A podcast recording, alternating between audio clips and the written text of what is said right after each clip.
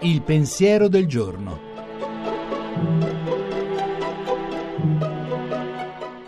In studio Gianni Valente, redattore dell'agenzia Fides.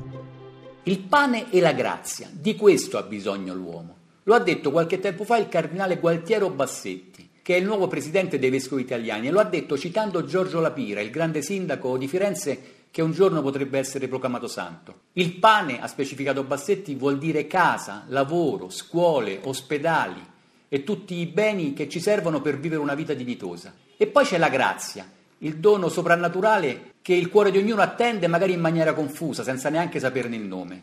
Ecco, le parole del cardinale non c'entrano niente con spiritualismi a buon mercato e neanche con i dualismi banali che contrappongono corpo e anima, spirito e materia. Esse esprimono invece uno sguardo realista per quello che siamo, per quello che viviamo nella nostra condizione di ogni giorno perché nella nostra carne c'è certo l'urgenza di assicurare a noi a quelli che dipendono da noi il necessario per vivere e crescere. E da lì nascono tante preoccupazioni che segnano le nostre giornate.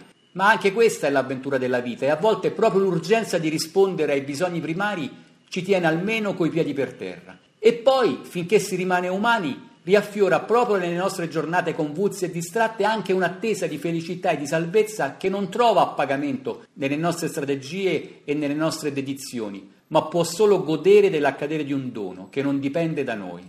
Anche nella preghiera del Padre nostro si trovano messi insieme in maniera vertiginosa la concretezza delle necessità di ogni giorno e il desiderio di una felicità inimmaginabile. Da secoli e millenni chi bisbiglia quella preghiera chiede al Padre di poter avere il nostro pane quotidiano, ma chiede anche che venga il suo regno, il regno di Dio.